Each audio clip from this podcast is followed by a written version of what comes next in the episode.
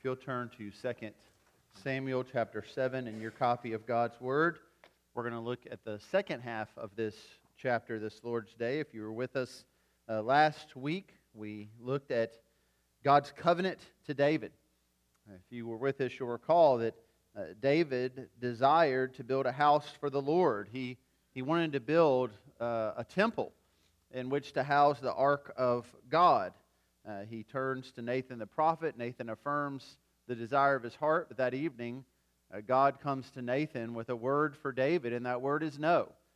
And he told him he would not build the temple, that he would not build the house for him. Instead, God says, David, I'm going to build a house for you. I'm going to build a dynasty, a legacy. I'm going to make a covenant with you, and through that covenant, ultimately will come a throne that is eternal.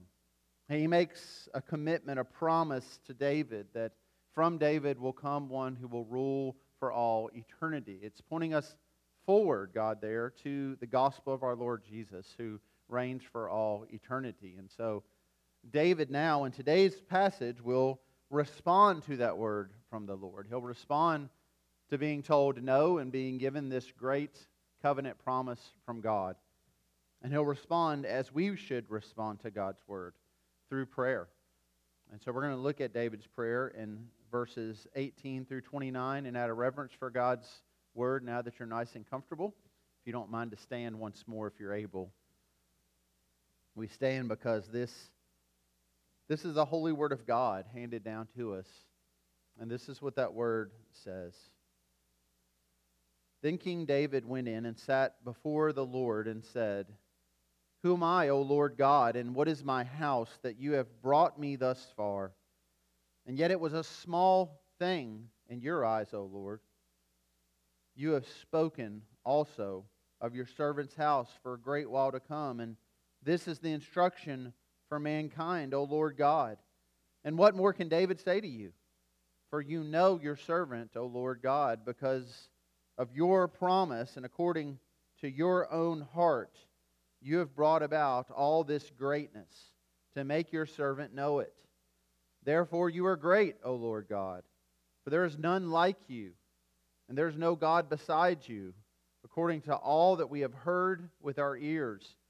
And who is like your people Israel, the one nation on earth whom God went to redeem to be his people, making himself a name, and doing for them great and awesome things by driving out before your people, whom you redeemed for yourself from Egypt, a nation and its gods. And you established for yourself your people Israel to be your people forever. And you, O Lord, became their God. And now, O Lord God, confirm forever the word that you have spoken concerning your servant and concerning his house, and do as you have spoken. And your name will be magnified forever, saying, The Lord of hosts is God over Israel, and the house of your servant David will be established before you. For you, O Lord of hosts, the God of Israel, have made this revelation to your servant, saying, I will build you a house. Therefore your servant has found courage to pray this prayer to you. And now, O Lord God, you are God, and your words are true, and you have promised this good thing to your servant. Now therefore may it please you to bless the house of your servant, so that it may continue forever before you. For you, O Lord God, have spoken, and with your blessing shall the house of your servant be blessed forever. If you would pray with me. Father, we thank you, O Lord God, for this word, and we thank you for your promise. We thank you for the covenant that we have read about in 2 Samuel 7. We thank you for the covenant that you have indeed kept. We thank you for the cross of Jesus, our Lord and King, who sits on the throne for all eternity. And we pray, God, in this time we have as we consider this prayer, that you might help us to pray, that you might help us to learn how to pray in a way that centers on you and on your promises and on your covenants. Father, help us and grow us in our faith today, we ask in Jesus' name. Amen. You may be seated.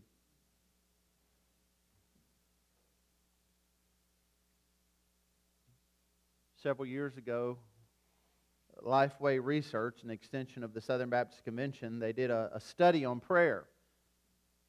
And in this study, they asked just Americans, not necessarily Christians, certainly not Baptists, but just people in our country in general, they asked them about prayer, their thoughts on prayer, how often they prayed, what they prayed for. 80% of the people they surveyed acknowledged that they prayed on some type of regular basis, some several times a week, some several times a day. And what I found interesting wasn't so much how many of them prayed, but what they prayed for. For example, less than 12% of them said they prayed for government officials. Now, 1 Timothy 2, we're instructed to do that very thing, but very few of the people surveyed did that. And yet 21%, almost twice that number, said they had prayed to win the lottery. Over 60% said that they had never prayed for their enemies or for people who had mistreated them. Again, an instruction that Jesus gives us in Matthew chapter 5. But 15% said that they had prayed more than once that something bad they'd done wouldn't be discovered. The research team concluded through these questions and many others that this was their conclusion. They wrote, most people pray when they need a red phone for help. But their prayer life isn't a habit rooted in a relationship with God. And I would say from reading the survey, it's also not a habit that was rooted in the Scripture at all. Now again, this survey was not done among believers, Baptists, any certain denomination. It was just people in general asking them about prayer. But I wonder what the results would have been had this survey been of professing believers, been of Southern Baptists. If that survey was just among us today, how would we respond to it? How different would our answers look? What would we find? Would we find that we prayed more often? Would we find that we prayed more biblically? Or would we find that we struggle at times to pray at all? I mean, after all, we live in a day and age where we are quick to say that we will pray. Maybe already this morning someone has shared with you a concern in their life or something that's going on, and you've said, I'm going to pray for you. Or maybe they've shared something that's been going on, and you said, I've been praying for you. But let me ask you, have you ever said that and then not prayed? That little praying hands emoji, that's not a guarantee that we're actually praying, is it? It seems that our response so often when someone shares something going on, some suffering, some illness, some death, some grief in their life, we're very quick to say, we're praying, we're praying, we're praying. But the question is, are we actually praying? And if we are, what are we praying? Are our prayers just an extension of our feelings, our desires, or are they rooted in something more? Well, I think what we find in God's Word is that our prayers should be rooted in the Word of God, that God's Word teaches us how to pray. Of course, we have passages like the Lord's Prayer, where the disciples ask Jesus to teach them how to pray, and he says, here's how you are to pray. We have models like that, instruction like that for us. Throughout the New Testament, we have instructions and commands on when you pray, pray this way, or pray for this. And then we also have, throughout God's Word, examples of prayer. Prayers like the one that we have in 2 Samuel 7, a prayer from David that is a response to God's Word. So I think we can learn from this as we consider how it is that we should pray. And hopefully one of the things that you already recognized as I read this passage, or perhaps as you read in preparation for today this passage, hopefully something that you've already seen is that David's prayer is entirely rooted in who God is, and what God has done and what God's going to do. David's prayer is not a laundry list of wants and needs. David's prayer is not a red phone that he picks up at a time of desperation trying to get a word through. No, David's prayer is a God-centered prayer. And friends, I believe our prayers should be God-centered prayers as well. So how do we pray God-centered prayers? Well, that's a great question. And I'm glad you asked it this morning, because that's what we're going to talk about. So if you'll turn your attention there to your outline and to 2 Samuel 7, let's look at that question that you've asked so well. How do we pray God-centered prayers? Well, first, we need to remember God's promises. We begin by remembering God's promises. Now, remember again the context. The context here is God has done so much of what He said He would do for David, and He has established a house for David. And here's David living in this palace, and he looks out and he sees a tent. Now, that tent is where the Ark of God, the Ark of the Covenant, has been placed there in Jerusalem. And David looks on that and he desires to build a house for God. And he looks at his own surroundings. He looks at where the Ark is and he notices something's out of sorts here.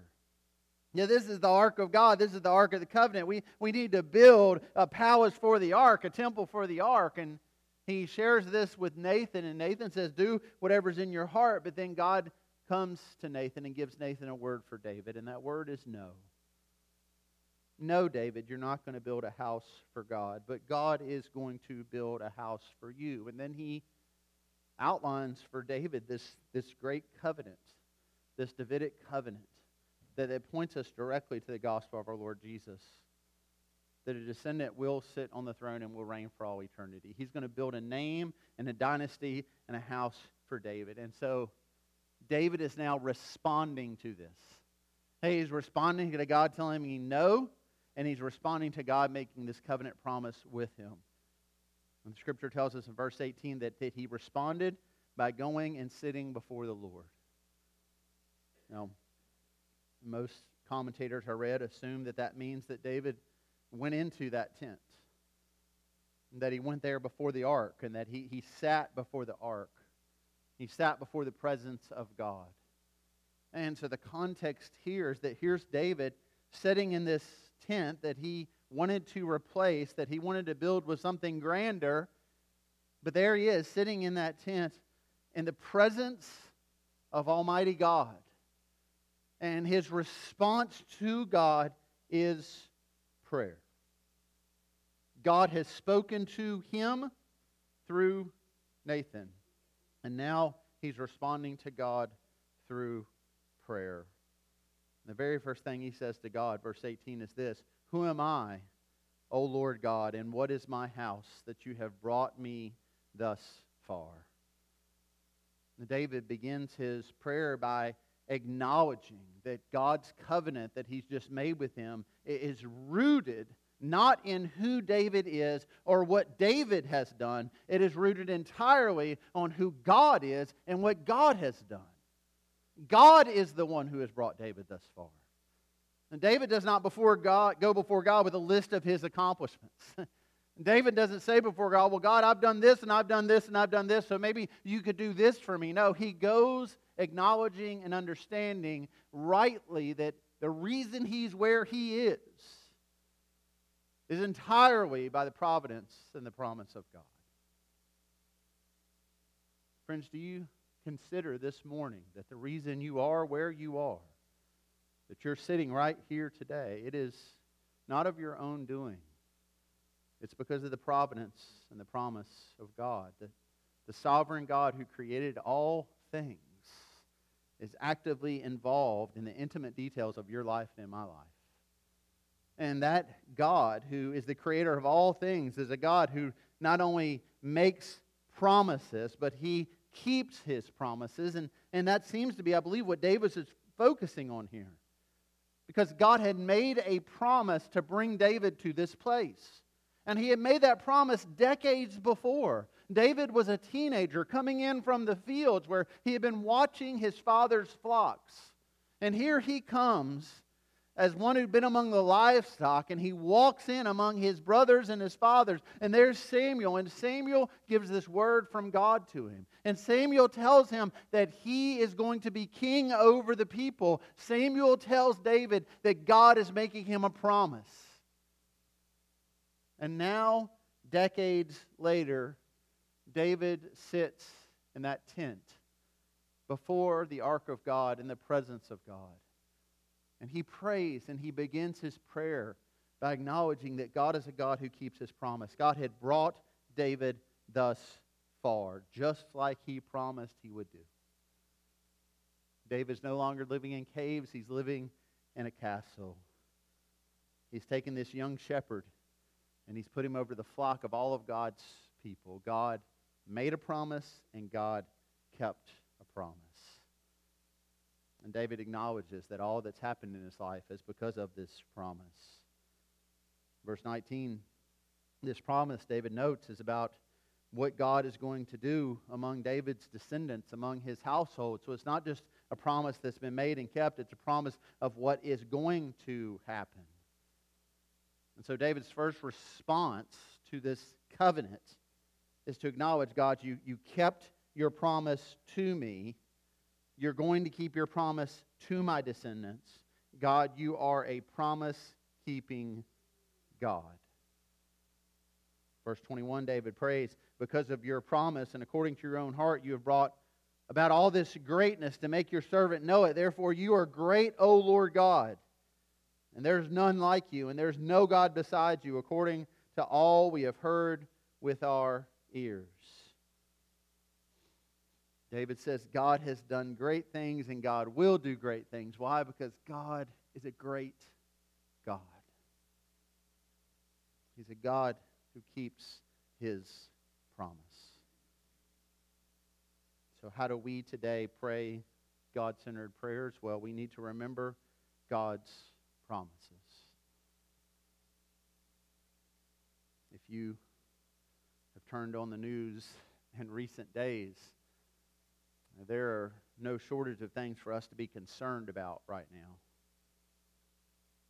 We have on the other side of the globe chaos in Afghanistan and the murder of American soldiers, among many others. There's a Category 4 hurricane barreling towards New Orleans that is estimated to be the greatest storm to hit the state of Louisiana since 1850 and possibly far exceed the damage that happened from Hurricane Katrina. There's this global pandemic that won't seem to go away. And so hospitals are at capacity and turning people away. ICUs are filled with people. And just the whole topic of COVID is probably one of the most polarizing things that you or I have ever experienced, with people being so strong and opinionated and whatever side they may fall regarding this disease, whether it is a disease, where it came from, how to respond to it, what our responsibilities are. When we look around and we are surrounded by complete and absolute chaos. And there is no shortage of things to overwhelm us. And that's just the things going on out there in the world among everybody. Then we have the concerns in our own lives. Concerns that maybe others know about you. Concerns that maybe they don't know about you. Concerns about your health and the health of people you love. Grief, loss, suffering. Burdens that overwhelm us.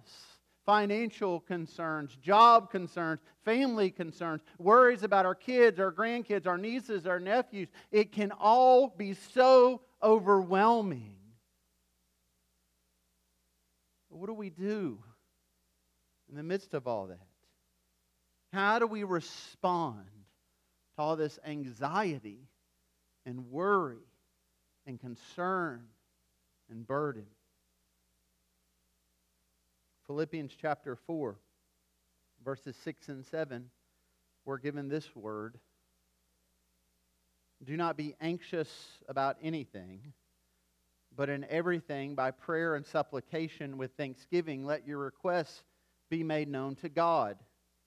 And the peace of God, which surpasses all understanding, will guard your hearts and your minds in Christ Jesus. Well, what does God promise in that passage? Does Philippians 4, does God promise here, don't be anxious about anything because God's just going to take all those anxieties away from you? He's going to fix it all in a moment's notice. The hurricane will just disappear. The global pandemic, it will just disappear. Wars, struggles, diseases, suffering, they're all just going to be gone the moment you pray. Is that what God promises? No. But what he promises in the midst of all these things that overwhelm us and make us anxious, he promises that if we will pray and we will thank him and we will submit ourselves to him and we will bring these requests before him, that he, through the power of the Holy Spirit, will do what makes no sense to the world around us, which surpasses all human understanding, that he will give us a peace in the midst of all these things. A peace which he says will guard our hearts and our minds. Maybe some of you say, well, Pastor, I've prayed and I'm not at peace right now. Does that mean God's not a God who keeps his promise?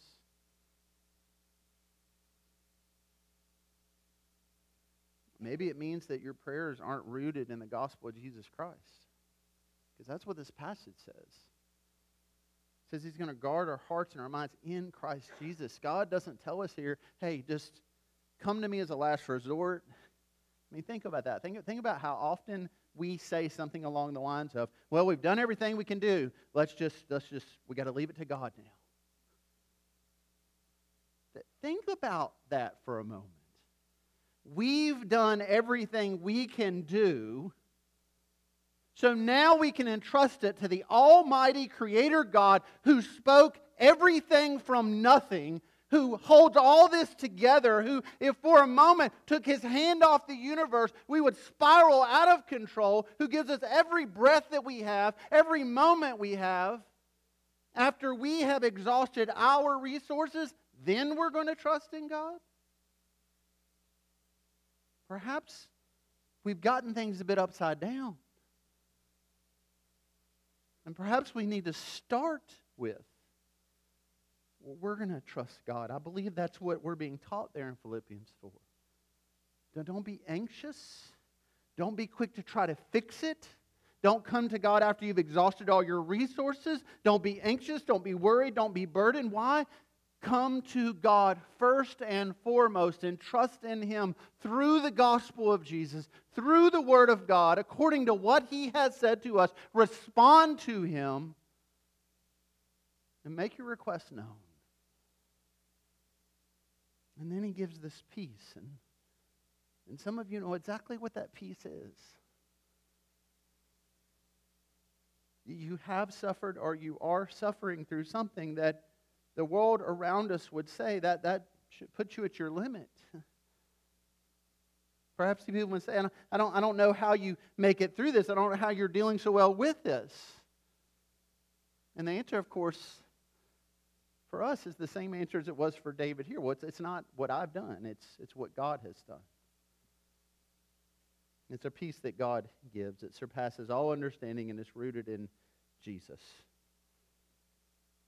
That's one promise, by the way. There are many, many others. And so we should begin, and we should end, our prayers by remembering these promises.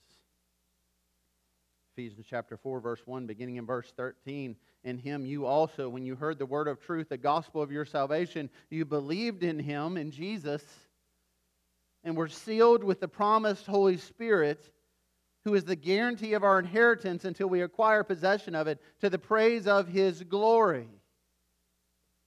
Well, what's the promise there? We were saved and we were sealed.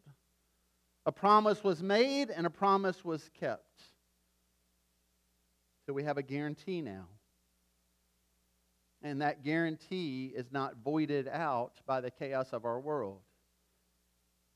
COVID, cancer, disease, suffering, hurricanes, wars, rumors of wars, none of these things void out the guarantee that God has given, that we have been saved and we have been sealed. That's a future promise of what is to come based on what already has happened. We have been saved. We have been sealed. Therefore, one day we will acquire possession of it to the praise of his glory. We will go to heaven, a new heaven and a new earth. We will spend eternity with our King Jesus because God's made a promise and God keeps his promises. So pray according to these things. Remember his promises. How do we pray God-centered prayers? We remember his promises. Point two, be thankful for God's provision. Be thankful for his provision. And so along with remembering his promises, David here considers how God has provided for his people. In this prayer, David recalls what God did for his people during the Exodus. He says that God did this in response to the people that prayed, if you'll remember our study of Exodus. God heard their cry, and then he responded. They were slaves in Egypt. They cried out to God, and he answered them, and he rescued them from their slavery. And how did he do that? Verse 23, David says, by doing great and awesome things. He brought plagues on the Egyptians. He parted the sea for his people to walk through. He rained manna from heaven to feed them. He brought water from a rock to quench their thirst. Over and over and over again, all along the way in the Exodus, we see how God provides for his people. So David says God did all of this. Verse 24, he made Israel a great nation. He gave them the land of promise that he had committed to them. He wiped out from them, before them, their enemies. He established them to be his people, and he blessed them. Again, you'll notice David's prayer here isn't, well, God, if you could just do this for me. If you could do this for me and do this for me and do this for me. No, his prayer's rooted in, God, this is what you've done. This is who you are. You promised and you kept your promise. You provided for your people every step of the way.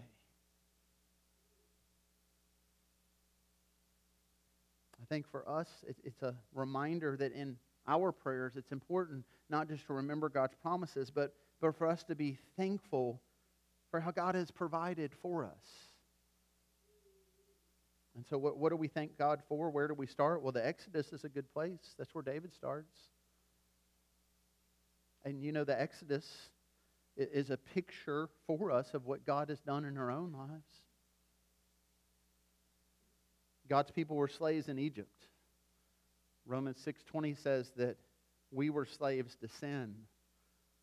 God sent Moses to deliver his people out of their slavery and take them to the land of promise. John 3:17 says that God sent his Son in order that the world might be saved through him, that he might deliver us from our slavery and take us to a land of promise.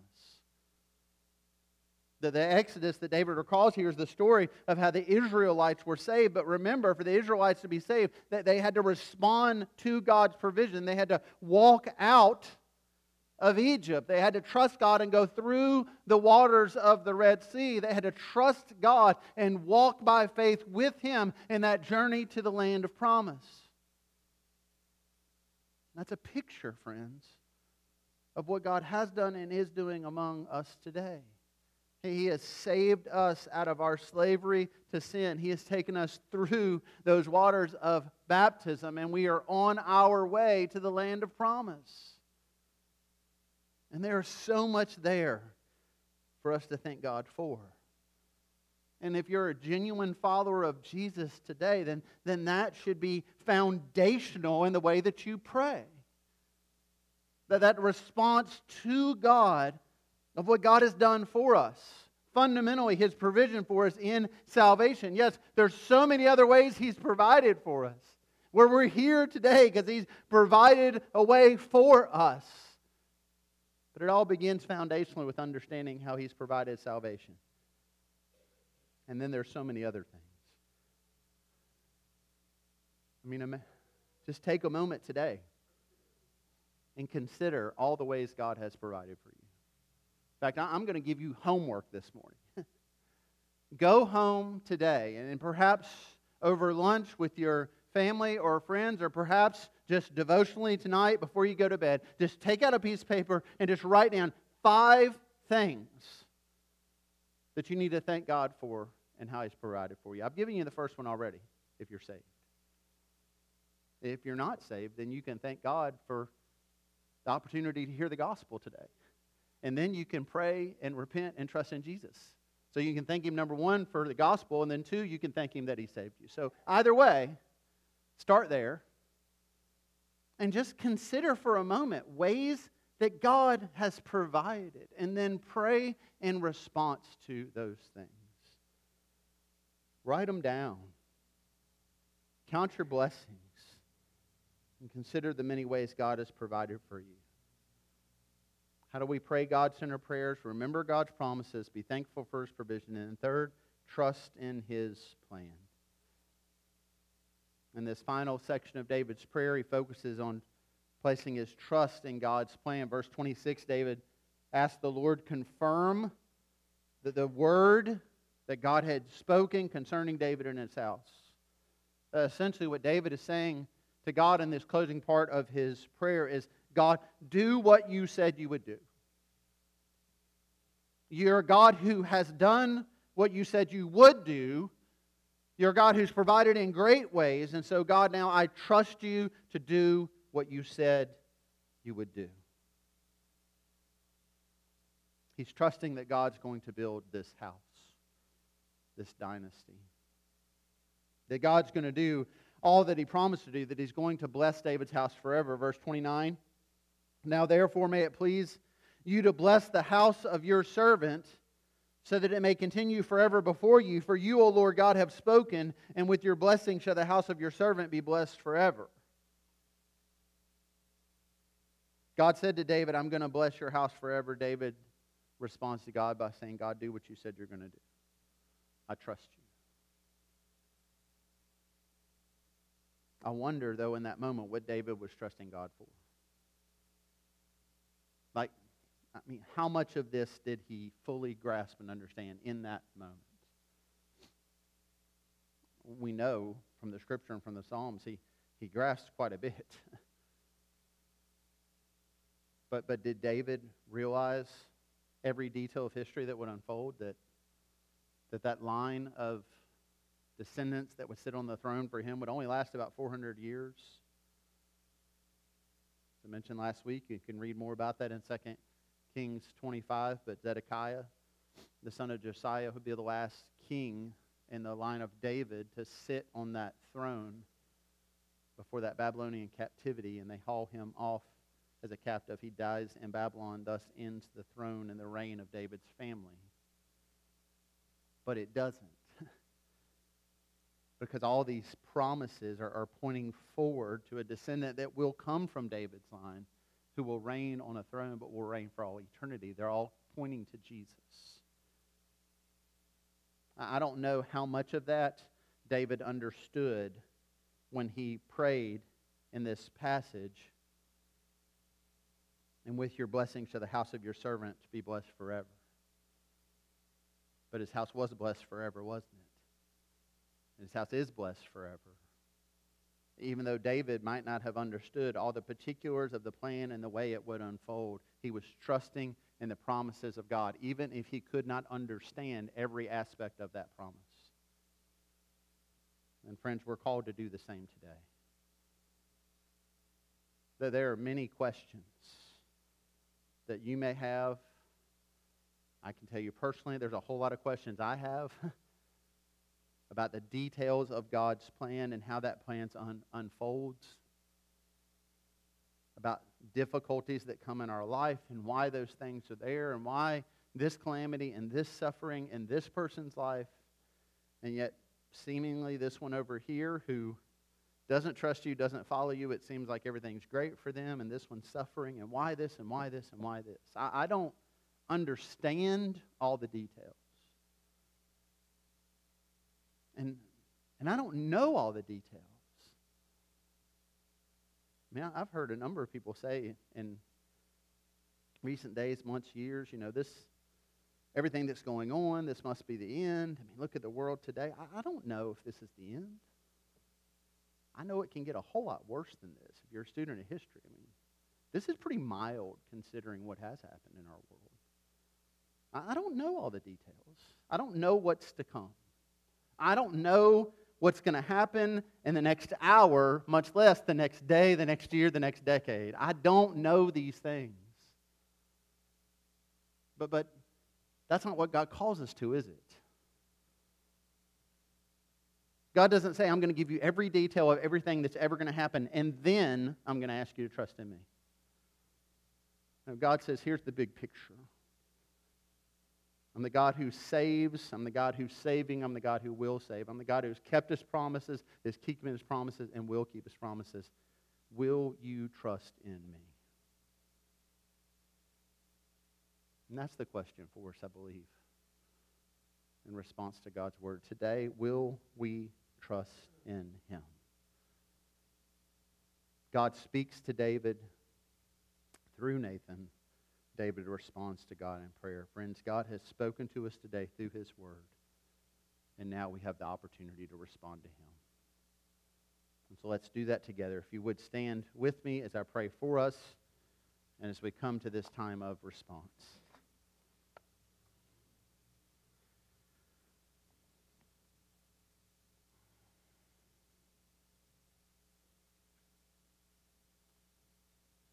Father, we thank you that you're a God who keeps His word. And what your word tells us is that if we will confess Jesus as Lord, and if we believe in our heart that you raised Jesus from the dead, that we will be saved. That if we put our trust in you, if we repent and turn from our sin, you save us, you seal us, and you guarantee our salvation for all eternity. You don't tell us that we'll never be anxious. You tell us that when we are anxious, to come before you with that anxiety and that worry, and to pray and to trust in you, and that you will give us peace through Jesus Christ that surpasses all understanding. So I pray for that peace for us today. I pray for those who are with us this morning who are overwhelmed by anxiety and worry and burdens, that you will give them peace through Jesus. I pray for anyone here this morning, Father, who's just trying to fix everything on their own, and then as a last resort, they come to you in prayer. I pray they would stop in this moment and turn to you and trust in you first and foremost. I pray that our response today would be one of genuine thanksgiving for all the ways you have provided, and trust in all the ways you will provide. I pray, God, that our prayers would become more and more centered on who you are, what you have done, and what you are going to do. And we ask all of this in the name of our Lord and our Savior, our King Jesus. Amen. Friends, we're going to sing together now in response to God's word about the grace of God, which indeed is greater than all our sin. And as we sing, we do invite you to respond through singing, through worship, through praying, through repenting. And we invite you to come, if God's leading, to start the process it might be for you of joining this church fellowship. It may be coming to confess Christ as Lord and continuing in obedience and baptism. It may be you just need someone to pray with you this morning, and I'd be honored to do that. And so we invite you to come. We invite you to sing as we all respond together to God's word.